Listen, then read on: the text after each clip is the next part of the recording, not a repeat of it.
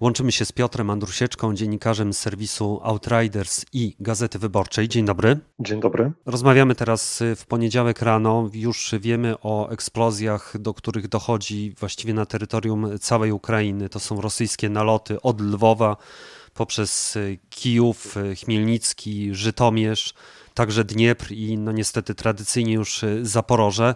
Ja rozumiem, że to jest y, zemsta Władimira Putina za mm, krymski most. Tak, wszystko wskazuje na to, że to jest właśnie ta odpowiedź, na którą tak naprawdę no, wiele osób w Ukrainie czekało, bo i też po tych wczorajszych komunikatach, czy też wypowiedziach, pewnych tweetach, które się mm, pokazały w internecie, no było zrozumiałe, że ta odpowiedź na pewno nastąpi, to było tylko pytanie czasu. No i mamy taki zmasowany ostrzał rakietowy. Dawno nie było ostrzału rakietowego ze strony rosyjskiej na taką skalę, to znaczy właśnie różnych miejsc w całej Ukrainie.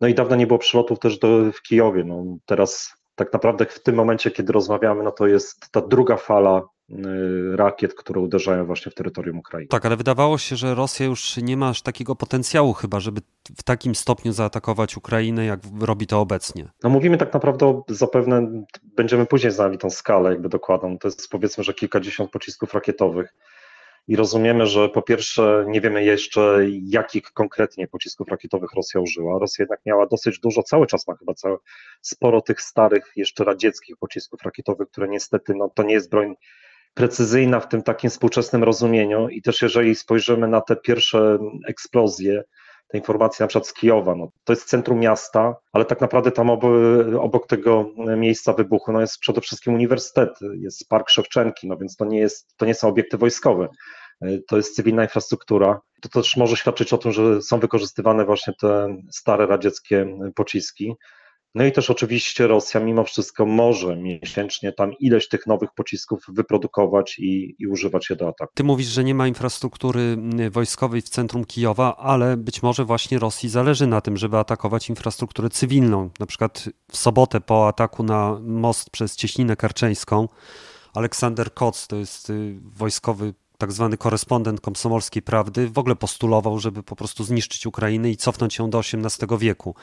Więc y, może to jest właśnie cel Rosji. Może właśnie nie chodzi wcale o atakowanie infrastruktury y, wojskowej, bo we wczorajszej wypowiedzi Putina on wyraźnie powiedział, że most to jest cywilna infrastruktura, więc może właśnie taka jest odpowiedź, taki jest cel. No tak, masz rację, to znaczy w tym sensie, że rzeczywiście no Rosja już od dłuższego czasu atakuje tak naprawdę wiele, tą infrastrukturę cywilną i tym możemy mówić śmiało o tym, że to jest, że tak naprawdę mamy do czynienia z takimi terrorystycznymi atakami, z próbą, i to jeszcze do mostu przecież, jakby z próbą właśnie zastraszenia społeczeństwa ukraińskiego. No pamiętajmy, że do tej całej historii z mostem no Rosja atakowała Ukrainę od 24 lutego, wystrzeliła około 4000 pocisków rakietowych i oczywiście znaczna z nich, część z tych pocisków to uderzyła właśnie w obiekty cywilne. I to, co widzieliśmy wcześniej, to wspominałeś e, Zaporoże chociażby, no, jest od wielu dni, jest takim celem ataków i tam pociski uderzają w domy wielopiętrowe, cywilne obiekty i to samo mamy od, od wielu miesięcy, obserwujemy w Mikołajowie. E, to, to samo obserwujemy w Charkowie. Tutaj no, rzeczywiście to jest taka wojna, która w dużej mierze no, niesie za sobą właśnie ataki na obiekty cywilne. A zresztą, no i też do mostu tak naprawdę można było słyszeć wiele takich wypowiedzi ze strony rosyjskiej mówiących o tym, że ponieważ nie udaje się osiągnąć sukcesów na froncie, więc trzeba właśnie uderzać, jakby niszczyć tą Ukrainę. Ja już nie mówię o tym, że co niektórzy też proponowali uderzenie pociskami nuklearnymi, tą takty, wykorzystaniem taktycznej broni nuklearnej. Rosja do tego na razie się nie posunęła. Chciałbym, żebyśmy trochę się przenieśli na front i zobaczyli, co tam się dzieje, bo dość dużo się mówi o sukcesach Ukrainy w obwodach hersońskim, charkowskim, także początkowe już podobno są w obwodzie ługańskim, ale są też e, rosyjskie ataki w okolicach Bachmutu, czyli w obwodzie donieckim. Jak ta sytuacja wygląda? Czy ona rzeczywiście jest tak pozytywna, jak się często przedstawia, czy jest też wiele ofiar, o których my nie wiemy? Ja myślę, że wiele ofiar jest oczywiście, dlatego że to jest wojna. To znaczy, tutaj my dowiemy się dopiero za jakiś czas, jaka była cena tego, tych ukraińskich sukcesów. Bez wątpienia zbrojne siły Ukrainy osiągnęły ogromny sukces, jeżeli chodzi o obwód charkowski. Tam rzeczywiście udało się dojść do obwodu e, ługańskiego i to jest mniej więcej teraz ta linia frontu, mniej więcej właśnie ona jest już, jeżeli patrzymy od, od wschodu, to jest praktycznie ten krawędzie właśnie obwodu ługańskiego. Sukcesy w obwodzie hersońskim tak samo.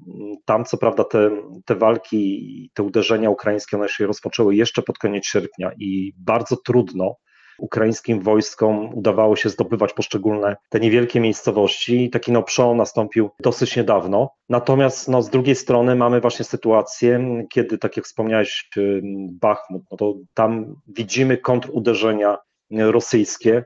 Tu ewidentnie widać, że tam zostały rzucone bardzo duże siły rosyjskie po to, żeby właśnie dokonać przełamania frontu na tym odcinku, po to, żeby zająć właśnie Bachmut, bo Bachmut jest takim jednym z kluczowych y, miast w obwodzie donieckim, gdzie trzyma się ta ukraińska linia y, obrony. No walki tam trwają, też, y, też trzeba pamiętać, że te informacje, które do nas często docierają, one, one przychodzą z pewnym opóźnieniem, więc nawet trudno jest teraz powiedzieć, jaki jest stan na dzień dzisiejszy, na, na tę chwilę właśnie, jeżeli chodzi o ten front w obwodzie donieckim. Czy twoim zdaniem atak, eksplozje na moście przez Cieśninę Karczeńską utrudnią Rosjanom zaopatrzenie ich jednostek na południu Ukrainy w obwodzie hersońskim? Moim zdaniem tak. To znaczy, to pamiętajmy, no, ty wspominałeś o tym, że Putin powiedział, że to jest y, cel właśnie, że tak naprawdę ten most to jest infrastruktura cywilna, ale od samego początku wojny, tej agresji rosyjskiej w lutym, no, widzieliśmy, że przez ten most właśnie przerzucane są znaczne siły.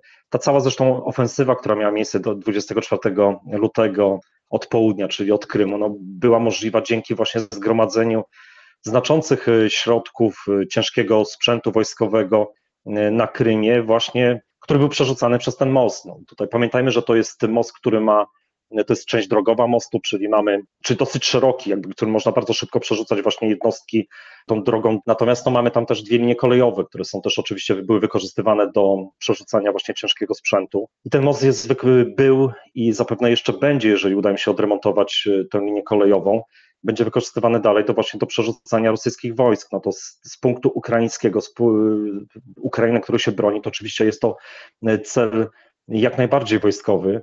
I tutaj zresztą y, mówili o tym tak naprawdę no, dowódcy ukraińscy, czy też przedstawiciele ukraińskich władz. Ja pamiętam wypowiedzi Oleksija Daniłowa, sekretarza Rady Bezpieczeństwa y, Ukrainy, no, który chyba od kwietnia mówił o tym, że most krymski jest celem i jeżeli tylko Ukraina będzie miała odpowiednie środki, żeby zaatakować, no to, y, no to zrobi to. I z tego punktu widzenia, że właśnie jakby ten most był tak intensywnie wykorzystywany, no to wydaje mi się, że to przyniesie znaczne utrudnienia logistyczne temu grupowaniu rosyjskiemu, no, które działa na froncie południowym. No i teraz y, trudne pytanie, kiedy Twoim zdaniem dowiemy się, kto odpowiada za ten atak na most przez Cieśninę Karczeńską? To rzeczywiście jest trudne pytanie. Mi jest ciężko y, nawet tutaj wiesz, spekulować na ten temat, chociaż mieliśmy niedawno taką informację, chyba New York Times podał, że powołując się na, na swoje źródła, że za atakiem stoją Służba Bezpieczeństwa Ukrainy. Ja wydaje mi się, że tak naprawdę te pierwsze właśnie informacje będą tego typu, to znaczy, że zachodnie media, przede wszystkim amerykańskie, które mają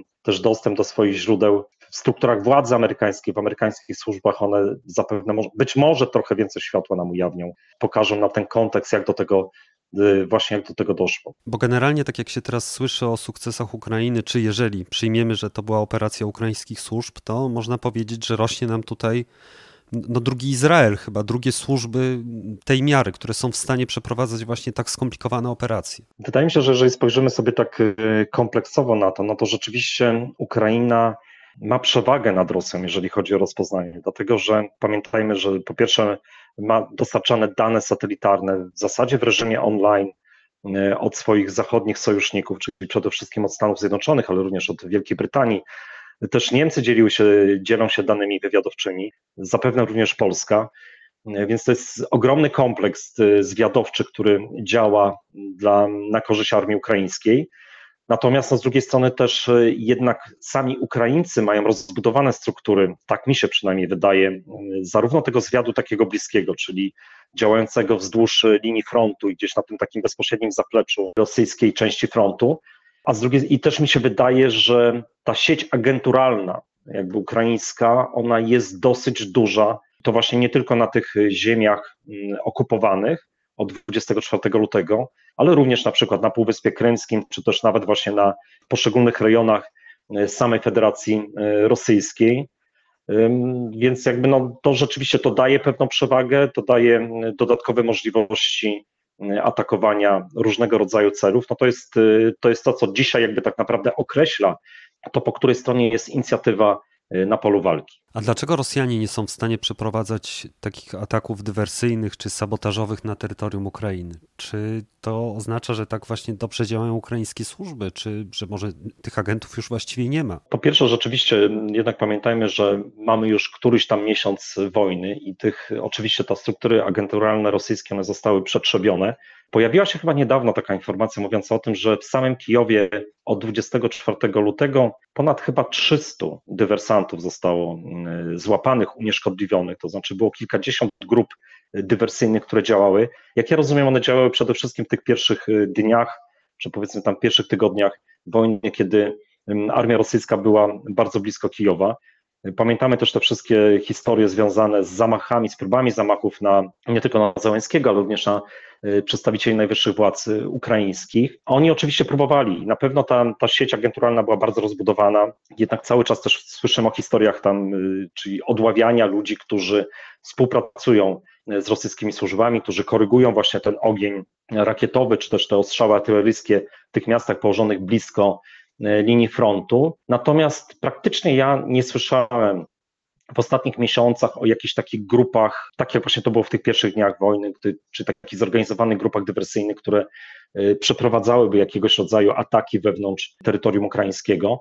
Więc służby działają. Tu pamiętajmy, że jednak ta mobilizacja, która odbywa się w Ukrainie, dotyczy nie tylko jakby tej strefy frontowej, to znaczy nie tylko tam są jakby żołnierze przerzucani, ale również to jest wzmocnienie właśnie służb ochrony porządku, czyli mamy na ulicach Gwardię Narodową, mamy wszędzie posterunki policji, działa Służba Bezpieczeństwa Ukrainy, to też jakby powoduje, że rzeczywiście Rosja ma bardziej ograniczone pole działania, jeżeli chodzi o tę głębię jakby terytorium ukraińskiego. Piotr Andrusieczko, dziennikarz serwisu Outriders, a także korespondent Gazety Wyborczej w Kijowie. Bardzo Ci dziękuję. Dziękuję.